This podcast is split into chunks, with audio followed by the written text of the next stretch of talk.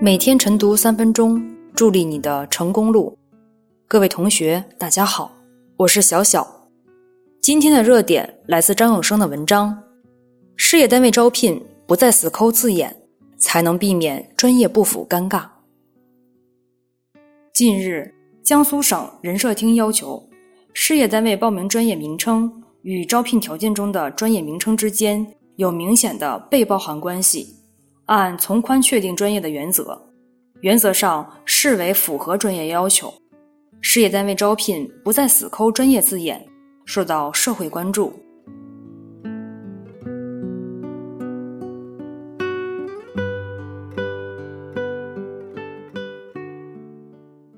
近年来，一些地方事业单位招聘中，应考者因招聘专业与招生专业一字之差被误伤。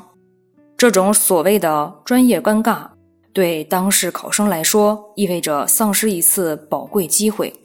为应考付出的时间、精力和金钱也打了水漂；对用人单位则意味着有可能把真正适合岗位的人才拒之门外，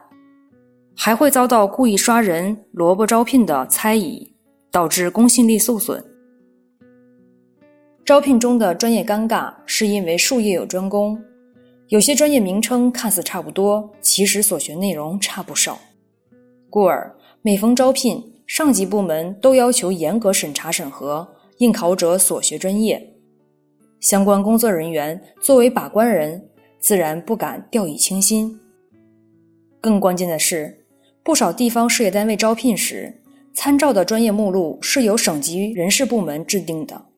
与教育部门制定的专业目录有时并不完全一致。而在专业审查时，无论是多一个字还是少一个字，都可能涉及放宽招聘条件，相关人员可能因此被问责、追责。化解专业尴尬，首先它需要人社部门和教育部门紧密对接，打通部门间的信息壁垒，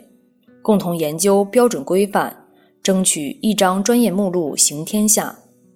其次，标准应尽可能完备，参考目录要尽可能详尽，避免疏漏，防止遗漏。再次，标准应是动态的，能够根据实际情况适时调整，不能成老黄历。毕竟，有些学科专业的课程设置、教学内容，